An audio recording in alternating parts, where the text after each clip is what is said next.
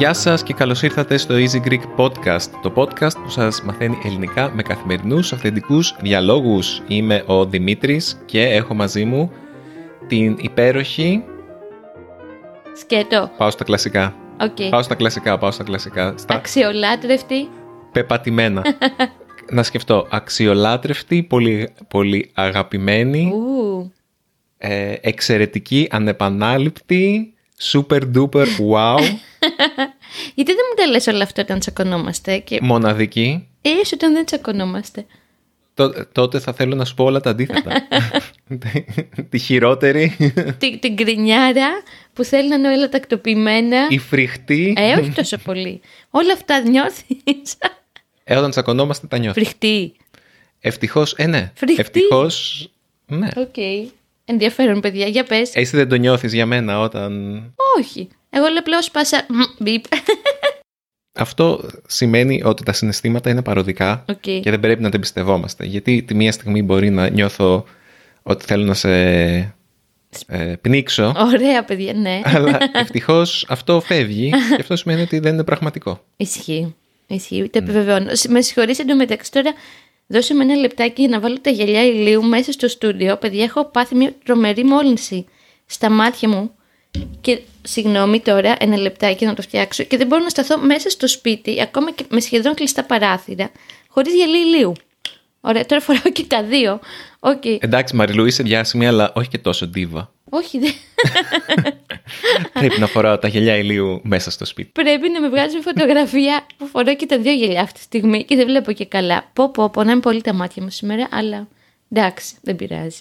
Γι' αυτό πολλές φορές όταν με βλέπετε σε επεισόδιο Easy Greek να, να κλείνω τα μάτια, να βάζω τα χέρια μου μπροστά ή να εμφανίζομαι και με γυαλί λίου, κάτι που δεν αρέσει στο Δημήτρη.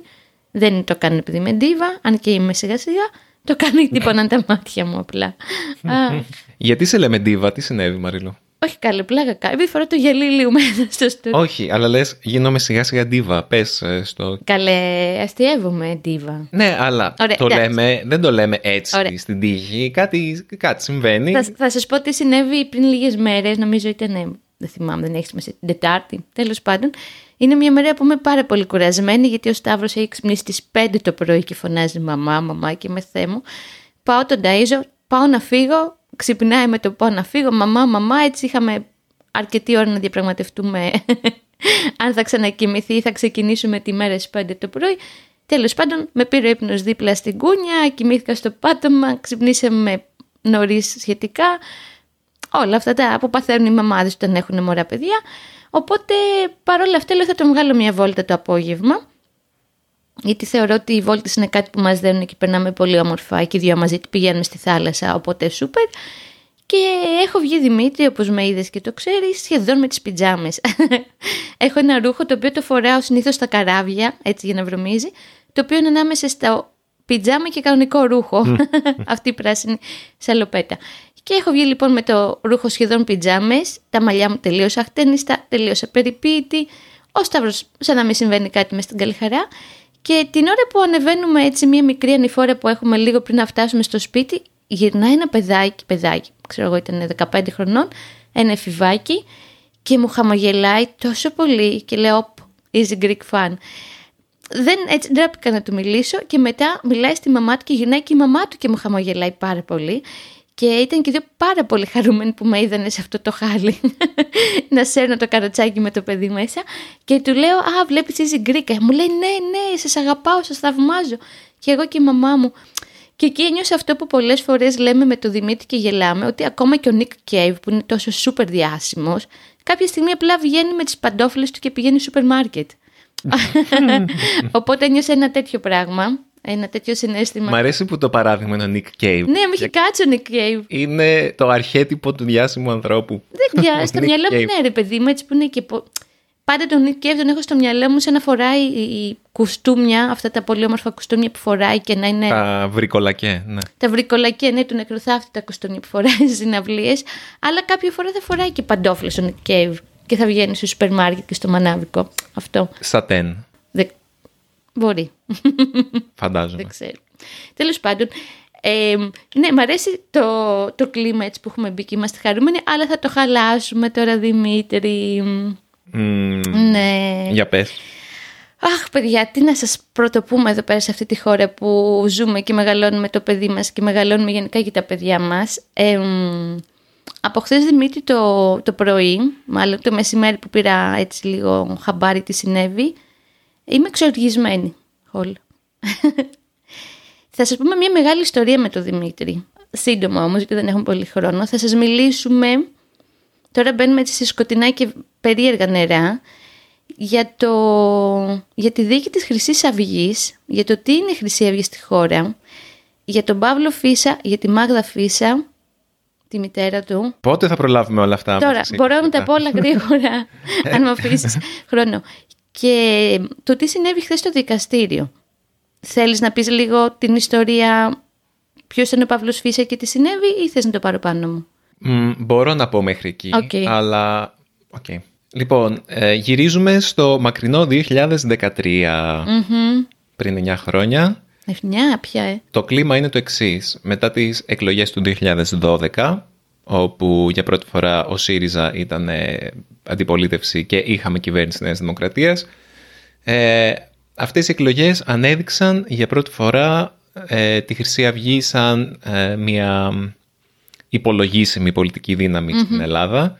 Ήταν το, αν θυμάμαι, το πέμπτο κόμμα. Νομίζω, μη σου πω και το τέταρτο. Μπορεί να είναι και το τέταρτο. Είχε κάπου 7%. Πω πω, παιδιά. Πες την η Χρυσή Αυγή. Ναι, λοιπόν, η Χρυσή Αυγή είναι ε, μία οργάνωση, εγκληματική οργάνωση πλέον μπορούμε να πούμε τι είναι, η οποία τυχαίνει να είναι και πολιτικό κόμμα. Τέλος πάντων έχει πολιτική δράση, ε, η οποία είναι εθνικιστική. Οι ίδιοι αυτοαποκαλούνται εθνικιστές, αλλά το ίδιο αυτοαποκαλούντουσαν και οι Ναζί. Οκ. Μην ξεχνάμε ότι το Ναζί βγαίνει από το National Socialist, Α. Sozialist, που είναι ο έθνος σοσιαλιστής. Οκ. Στην αρχή τους, πριν δεκαετίες, ήταν ανοιχτά ναζιστές. Δηλαδή, είχαν στην, στην εφημερίδα τους, ξέρω εγώ, στα περιοδικά τους, είχαν άρθρα για τον Χίτλερ και είχαν τον, το σύμβολό τους ήταν, ήταν και είναι ο μέανδρος. Αυτό το σύμβολο που το βλέπεις και σου φέρνει σφάστηκα από τα Lidl. Ε, αν και είναι αρχαιοελληνικό σύμβολο, όντως, τώρα έχει ταυτιστεί με τη Χρυσή Αυγή δυστυχώς. Ε, όπως και η σφάστηκα ήταν ένα αρχαίο ινδικό σύμβολο το οποίο πλέον δεν μπορείς να το δεις με το ίδιο μάτι παρόλο που είναι ένα αθώο σύμβολο που οικειοποιήθηκε ο Χίτλερ και η ναζιστική Γερμανία. Τέλος πάντων, καταλήγουμε στο ότι για κάποιους λόγους το 2012 ένα ε, σημαντικό ποσοστό των ε, Ελλήνων ψηφοφόρων ένιωσε ότι ήθελε να ρίξει την ψήφο του στους πατριώτες, σε αυτούς που θα ξεβρωμίσουν τη χώρα, όπως λέγανε τότε. Πάνω απ' όλα η Ελλάδα, αυτό το προφίλ δηλαδή. Έχουν το... Πολλοί λένε ότι εγώ δεν είμαι φασίστας, είμαι πατριώτης. Πάνω απ' όλα η Ελλάδα. Και ένα περίεργο κράμα... Εντάξει, όχι δεν θα έλεγα θρησκείας, είναι πιο πολύ κολλημένοι με την αρχαία Ελλάδα, οι χρυσαυγίτες. Πολλοί χρυσαυγίτες λένε ότι και ο χριστιανισμός ήταν κάτι πάρα πολύ κακό για την Ελλάδα και Αυτό δεν το ξέρω. Ε, Γενικά τα μπερδεύουν λίγο. κάποιοι χρυσαυγίτες είναι έτσι, κάποιοι χρυσαυγίτες είναι Εντάξει, αλλιώς, οκ. εξαρτάται. Φαντάζομαι υπάρχουν διάφορες π- πτέρυγες αυτού του μορφώματος. Όπως και να έχει τέλος πάντων, ε, ήταν μια σημαντική δύναμη τότε στα χρόνια της βαθιάς κρίσης. Αν και να είμαι ειλικρινής, δεν ξέρω αν η κρίση που βιώναμε το 2013 είναι χειρότερη από αυτή που βιώνουμε τώρα. Μάλλον μπορεί να ήταν και Απλά τώρα δεν είναι πιο εύκολα. ε, προνόμιο της Ελλάδας να βιώνουμε κρίση, είναι έτσι προνόμιο της Ευρώπης και του, δεν ξέρω, του κόσμου ολόκληρου, σίγουρα της Ευρώπης. Ναι, όπως και να είχε, η Χρυσή Αυγή τότε είχε... μ, Πολύ φοβόμασταν ότι με την υποστήριξη που είχε από τον κόσμο και με τα προνόμια που είχε ως ε, ε, κόμμα που ήταν ε, στην Βουλή και είχε και αρκετή προβολή με διάφορους τρόπους, ότι μπορούσε κάποια στιγμή να μ, έρθει στην εξουσία ή τέλος πάντων να κάνει κάποιο είδους πραξικόπημα ή τέλος πάντων είχε μια ενεργή δράση ε, έκανε, υπήρχε μια, υπήρχαν δολοφονίες ας πούμε του, εκείνου του Πακιστανού Αχ, θυμάσαι, του, ναι, στην, ναι. στα Πετράλωνα κυρίως κατά των μεταναστών ας πούμε ήταν η δράση τους αλλά μία μέρα ε, η δράση τους ε, Χμ, ξέφυγε. γύρισε και κατά των όχι μόνο μεταναστών ε, το 2013 που λέτε σκοτώθηκε, δολοφονήθηκε ο Παύλος Φίσας Μμ. Μπορείτε να δείτε και στο Instagram μας είχαμε πάει την ημέρα της δολοφονίας του στο μνήμα στο Κερατσίνι όπου δολοφονήθηκε. Και αυτός ο Παύλος Φίσας ή Κιλαπή ήταν ένας ράπερ ο οποίος είχε αντιφασιστικό στίχο που εκείνη την εποχή ήταν... Θέλεις ότι είναι πιο ανατρεπτικό τώρα να είσαι αντιφασίστας από ότι τότε, δεν ξέρω γιατί. Ξέρω. Ο φασισμός τώρα, 10 χρόνια μετά σχεδόν νιώθω ότι είναι πιο ποτισμένος στα πράγματα. Και είναι, τέλος πάντων, ας μην, το, ας μην πάμε εκεί ακόμα. Αυτό είναι το κλείσιμο για το τι Ναι. θες. Και τέλος πάντων, ο Ρουπακιάς τον σκότωσε, τον μαχαίρωσε πολλές φορές στην καρδιά ή μία φορά, δεν θυμάμαι. Αυτό ήταν ουσιαστικά που κίνησε- ξεκίνησε τη διαδικασία του να πει η κοινωνία «Οπ, εντάξει, είπαμε, Χρυσή Αυγή, ε, cool, πατριώτες κτλ. Αλλά αυτό είναι κάτι διαφορετικό και ξεκίνησε μια διαδικασία να δικαστεί η Χρυσή Αυγή ως εγκληματική οργάνωση. Αυτό ήταν το γεγονός που ξεκίνησε αυτή τη διαδικασία. Μμμ. Και μετά από πολλές δίκες, κράτησε πάρα πολύ καιρό αυτή η Πολλά δίκη. χρόνια. Πολλά χρόνια. Πρόπερση βγήκε το πόρισμα ότι συνολικά η Χρυσή Αυγή είναι εγκληματική οργάνωση, όχι επειδή είναι ε, φασιστικό κόμμα. Δεν, ε, δεν κρίθηκε γι' αυτό. Κρίθηκε ότι παρήγγελνε δολοφονίες και, και τέτοια πράγματα. Δηλαδή, κομμάτι της δράσης της ήταν το να σκοτώνει κόσμο, να τρομοκρατεί κόσμο και να κάνει πράγματα τα οποία ήταν παράνομα τα οποία μπορούσαν να την, ε, να την κατατάξουν ως εγκληματική οργάνωση. Δεν μπήκαν στη φυλακή οι Ναζί επειδή ήταν Ναζί, αλλά επειδή ήταν εγκληματίες. Αυτό είναι σημαντικό για τη συνέχεια της ιστορίας. Και τι θέλεις να πεις Μαριλού, γιατί τόση ώρα μιλάω εγώ; Έλα μπρε, μου λέει πριν να ξεκινήσουμε, μου λέει δεν τα ξέρω καλά, πες εσύ. Λοιπόν, καταρχήν να πω κάτι πάρα πολύ σημαντικό, αυτό το θεωρώ σημαντικό, επειδή είναι σωστό να αναφέρουμε τα ονόματα και να μιλάμε ένας Πακιστανός που δεν θυμόμαστε το όνομά του και λογικά. Εγώ θυμώ, ναι, θυμόμαι το όνομα. Εντάξει, και εγώ το έβαλα στο Google για να είμαι σίγουρη, γιατί είναι δύσκολο το όνομα, δεν είναι ότι έχουμε ξεχάσει έναν άνθρωπο. Λοιπόν, το παλικάρι αυτό το οποίο δολοφονήθηκε την ώρα που έκανε ποδήλατο το βράδυ, γυρνώντας από τη δουλειά του. Απλά ήταν στο ποδήλατο πάνω. Και πέρασε ένα μηχανάκι και τον σφάξανε, παιδιά. Λεγόταν Σαχ- Σαχζάτ Λουκμάν. Δεν θυμάμαι τώρα. Μμ, ναι, μπράβο. Όντως. Δεν θυμάμαι τώρα πόσο χρόνο ήταν κτλ. Αλλά έχει γίνει και αυτός ένα κομμάτι του αντιφασιστικού κινήματος. Ε, έτσι λίγο για να. Δεν ήταν, η δολοφονία εκείνου όμως δεν ήταν αρκετή για να Όχι. μπει αυτό το νερό σε αυτό το αυλάκι. Καλό ή κακό, η, η δολοφονία του Παύλου Φίσα για μένα είναι πολύ. Πώς να το πω τώρα. Είναι το πριν και το μετά. Δηλαδή, μετά άρχισαν να αλλάζουν τα πράγματα. Ε, δεν θέλω να πω ότι θυσιάστηκε ο Παύλος Φίσα. Είναι κάτι το οποίο με εξοργίζει όταν το ακούω. Και είναι κάτι που εξοργίζει και τη μητέρα του, η οποία έχει γίνει αυτή τη στιγμή η πιο σημαντική μορφή του αντιφασιστικού αγώνα στην Ελλάδα. Το όνομά της είναι Μάγδα Φίσα. Μπορείτε να, να το, να την ψάξετε στο Google την κυρία Μάγδα. Η οποία έχει μπει μπροστά και για να...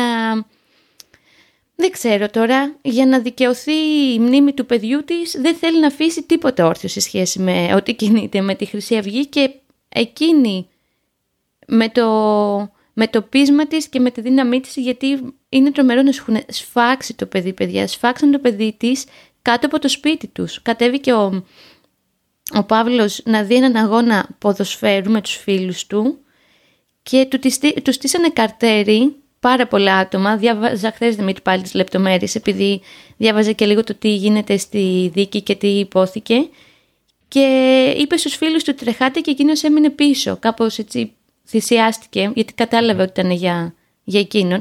Θυσιάστηκε για τους φίλους του, όχι θυσιάστηκε για όλους εμάς γιατί απλά δολοφονήθηκε. Το, ανοίγω μια μεγάλη παρένθεση, το λέω γιατί όταν πήγαμε με τον Δημήτρη 18 Σεπτεμβρίου, ήταν ε, Κυριακή φέτος, ε, υπάρχει ένα άγαλμα, μπορείτε να το δείτε και στο Instagram, στο Κερατσίνι, το Κερατσίνι είναι μια γειτονιά του Πειραιά, εκεί όπου δολοφονήθηκε ο Παύλος και πήγαμε με τον Δημήτρη να αφήσουμε ένα λουλούδι, έτσι συμβολικά και ήταν δημοσιογράφοι από την mainstream τηλεόραση, δεν θυμάμαι ποιο κανάλι και Αλφα και Αντένα. Αλφα και Αντένα και ρωτήσαν τον Δημήτρη τι, γιατί είσαστε εδώ σήμερα και ποιο είναι το μήνυμα. Βέβαια ο Δημήτρης κόπηκε στο μοντάζ, δεν τον βγάλανε ποτέ στην τηλεόραση γιατί είπε ε, θέλουμε να φύγουν οι Ναζί από την κοινωνία ή κάτι τέτοιο. Και επίμε, επέμενε ο δημοσιογράφος και θύμωσα πάρα πολύ στο γιατί θυσιάστηκε ο Παύλος.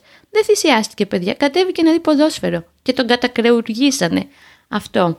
Εμ, Οπότε γίνεται αυτό το πολύ μεγάλο έτσι, γεγονός. Έχει προηγηθεί και η δολοφονία του Σαχμάτ.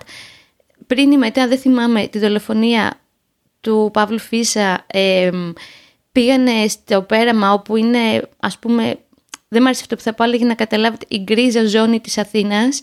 Δηλαδή είναι το πιο φτωχό κομμάτι της πόλης, εκεί που ζει ο κόσμος που δουλεύει στα εργοστάσια και έχει ένα πολύ μεγάλο κομμάτι ναυτεργατών και ένα πολύ μεγάλο κομμάτι ψαράδων και πήγανε να δολοφονήσουν αλλά δεν τους βγήκε κάποιους Αιγύπτιους ε, αλείς, ψαράδες δηλαδή Οπότε ουσιαστικά η δίκη της χρυσής Αυγής έγινε με αφορμή τη δολοφονία του Φίσα, μια που η μαμά του κίνησε τα, τα νήματα, κίνησε εκεί και ουρανό για να γίνει αυτή η δίκη. Και μ, άλλα ήταν εκεί για τη δολοφονία του Σαχμάτ και ήταν εκεί για την προσπάθεια να δολοφονηθούν την απόπειρα αυτή οι Αιγύπτιοι ναυτεργάτες, ε, όχι ναυτεργάτες, με συγχωρείτε, ψαράδες του περάματος. Αυτά τα τρία γεγονότα ήταν ουσιαστικά η δίκη της Χρυσής Αυγής. Εγώ θυμάμαι Δημήτρη εκείνες τις μέρες που περιμέναμε το τι θα υποθεί 7 Οκτωβρίου του 2020 που αν θα μπαίνανε φυλακή ή όχι τα μέλη, οι αρχηγοί ουσιαστικά του κόμματος και τα πιο μεγάλα, τα πιο σπουδαία μέλη της χρυσής αυγής, είχαμε φιάλτες πολύ και βλέπαμε ότι δεν θα γίνει κάτι και ότι θα ελευθερωθούν, απελευθερωθούν κτλ. Και ήταν και σημαντικό ότι ε, δικάστηκε ως εγκληματική οργάνωση, αλλά όπως λέει και ο Δημήτρης και γι' αυτό έχω έτσι θυμώσει πάρα πολύ από χθες. θα σας πούμε τώρα τι συνέβη, ε, δεν δικάζεται σε ένα δημοκρατικό κόμμα, σε μια δημοκρατική κοινωνία ο φασισμός και ο ναζισμός. Αυτό τώρα ανοίγει πολύ μεγάλη κουβέντα και ένα πολύ μεγάλο ασκοτεόλου που μπορούμε να καθίσουμε τις ώρες να συζητήσουμε.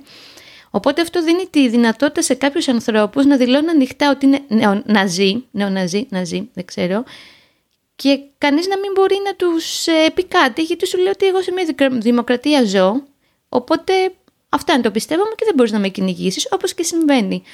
Και με αφορμή, μάλλον με αυτό το γεγονός να, να συμβαίνει και να ισχύει στην κοινωνία, Χθες το πρωί στη δίκη της Χρυσής Αυγής, γιατί συνεχίζεται, όπου αν δεν κάνω λάθος, για πρώτη φορά κατέθεσε η μητέρα του Παύλου, η κυρία Μάγδα που αναφέραμε πριν, μπήκε ο δικηγόρος ενός από τους χρυσαυγίτες ε, και χαιρέτησε ναζιστικά αυτό. Αυτό με έχει εξοργήσει από χθες. Δεν είναι απλά ένας δικηγόρος. Ναι, ναι. Ε, είναι... περιμένω, δεν τελείωσα. δεν είναι ένας δικηγόρος. Ε, ο γιος του είναι υπουργός υγείας στην Ελλάδα, παιδιά.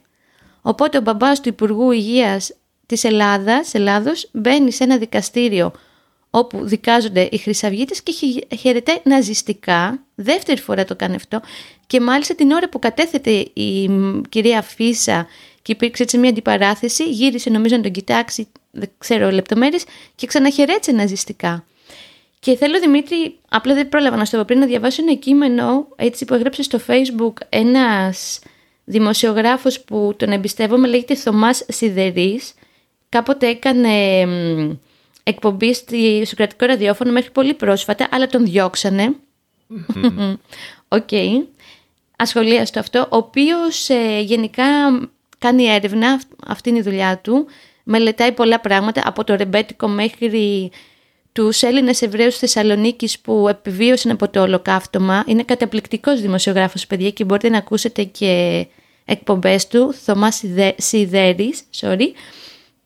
Και εγώ θέλω να διαβάσω κάτι το οποίο με βρίσκει σύμφωνη και ίσως και να κλείσω με αυτό. Δηλαδή δεν έχω πολλά να πω, απλά ήθελα να γνω... θέλαμε το Δημήτρη να γνωρίζετε τι είναι η δίκη της χρυσής αυγής, τι είναι η Χρυσή Αυγή, τι συμβαίνει αυτή τη στιγμή στην Ελλάδα γιατί είναι πολύ σημαντικό, τι είναι το αντιφασιστικό κίνημα που έχει μεγαλώσει. Λοιπόν, γράφει με αφορμή που μπήκε ο κύριος αυτός χθες, ο κύριος, συσσαγωγικά και χαιρέτησε ναζιστικά και λέει Δημήτρη το εξής.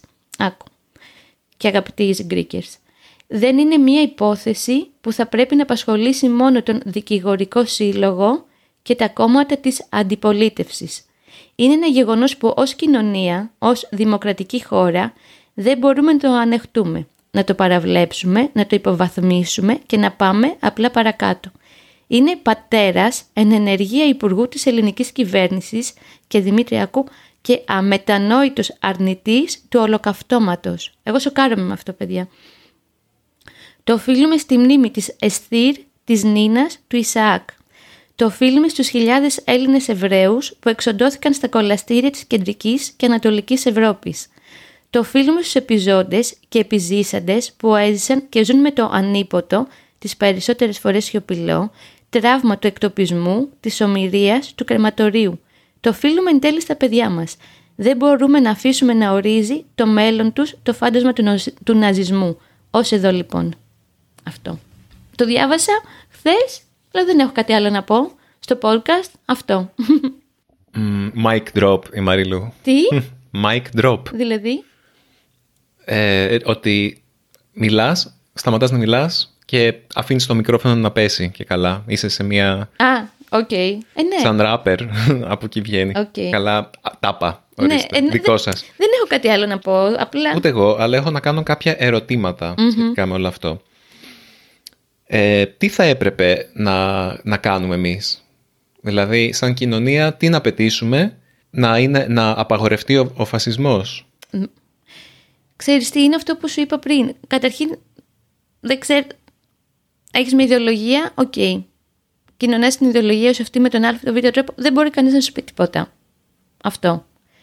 Που σου, σου δίνει τα χέρια λίγο η νομοθεσία. Ε, εμείς σαν κοινωνία και εσύ και εγώ και οι φίλοι μας και λοιπά, θεωρώ ότι πρέπει να είμαστε δίπλα στους ανθρώπους που κάνουν αυτόν τον αγώνα αυτή τη στιγμή. Με τον α ή τον β τρόπο.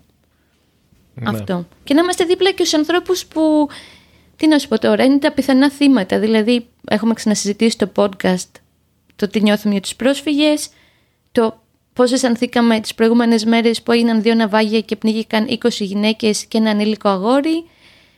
Αυτό, δηλαδή να, να συζητάμε, να κινούμαστε μέσα στην κοινωνία όσο μπορούμε με αυτόν τον τρόπο.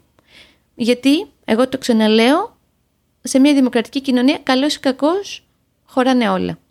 Δεν δικαιολογώ αυτή την κίνηση, είναι ότι πιο προκλητικό έχω δει στα 41 μου χρόνια που παρακολουθώ κάποιες πολιτικές δίκες. Πραγματικά. Ε, απλά δεν μπορούμε να κάνουμε κάτι να το απαγορεύσουμε, ρε παιδί μου, γιατί πάλι ανοίγει μεγάλη κουβέντα. Θα σου πει άλλος εσύ γίνεσαι φασίστας, κατάλαβες; Ναι, και σε απαγορεύσουμε μετά και το κουκουέ. Ναι, θα σου πει ο θα σου πει. Μπράβο, γιατί ξέρεις, πάντα όταν πας να μιλήσει γι' αυτό σου πετάνε περί κομμουνισμού, οπότε θα τους mm. όλα. Δεν είναι για να γελάω, από, από αμηχανία γελά αυτή τη στιγμή. Επόμενη ερώτηση. Τι άλλη ερώτηση έχεις; Επίσης, να σβήσουμε ένα σήμα της Χρυσής Αυγής που έχουν ζωγραφίσει στην είσοδο σχεδόν της πολυκατοικίας μας. Δεν ξέρω αν το έχεις δει. Κάποιος έχει βάλει πάνω, βέβαια, το σήμα της αναρχίας, αλλά και πάλι θέλω να τα πεις όλα. ε, Πιστεύεις ότι σαν κοινωνία είμαστε κοντά σε έναν εκφασισμό πλήρη; Για παράδειγμα, έχουμε τον, τον Κασιδιάρη, ο οποίος ε, είναι φυλακή παρόλα αυτά. Mm-hmm. Μπήκε φυλακή με την ε, δίκη. Ο Κασιδιάρης ήταν ένα από τα Φορωμένο μέλος. ηγετικά μέλη του Χρυσής Αυγής και τώρα έχει κάνει δικό του κόμμα μέσα από τη φυλακή, δεν το συζητώ αυτό. Και θα κατέβει σε επόμενες εκλογές και κάποια σχόλια που στο Easy Greek στο κανάλι θυμάμαι να λένε ναι για τον Κασιδιάρη και ήταν κάποιος ο οποίος υποστήριζε τις απόψεις του και εγώ σε επόμενες εκλογές θα ψηφίσω Κασιδιάρη γιατί είναι πατριώτης στα αλήθεια. Και ναι. από κάτω είχα κάποιους που λέγανε Ναι, ναι, σίγουρα συμφωνώ, φίλε και τέτοια. Και λέω: Οκ.